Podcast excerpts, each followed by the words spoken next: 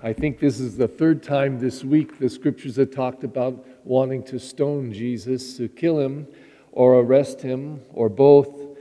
And um, of course, we get saturated by that description of their relationship to Jesus uh, on the week before Holy Week because I think we're being primed, we're being set up to, to see what's coming. Now, we know because we know the whole story and we know the passion of Christ and all. But liturgically, we get dragged into this place to see this growing animosity, this growing hatred of Jesus, and the desire to kill him. Desire to kill him. I wonder what an adult who had never heard of Jesus ever would think and feel if they walked into the church and saw that.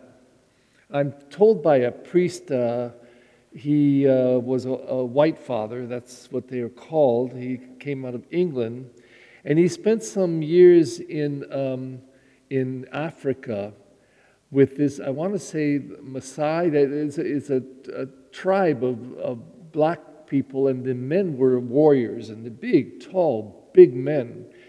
And uh, they had a lot of problem with that. They, they had a lot of difficulty when Jesus Christ was preached to them because they couldn't understand how people could do that to their God. And um, I suppose in that ignorance, they saw a different kind of a clarity.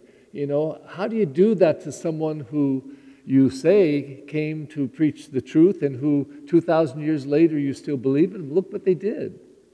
And yet, that's exactly what they did. But we hear it today. The prophets said the same thing. We, we hear this psalm of, of the promise of all that God will do to protect us and help us. But, you know, that's all fine and good when everything is good and fine. But what about when you're going through tremendous pain or suffering or struggle? You just heard you have cancer, or you're fighting a chronic disease, or your husband or wife walk out on you, or one of your children go to prison, or, or any other list of things that happen, and we feel like, God, where are you? Where are you, God? And yet, this is very much at the core of who we are and what we believe. We believe that in that injustice and hatred and sinfulness, that a good man, a just man, a man of truth, uh, a man who would call himself Son of God, would end up like this.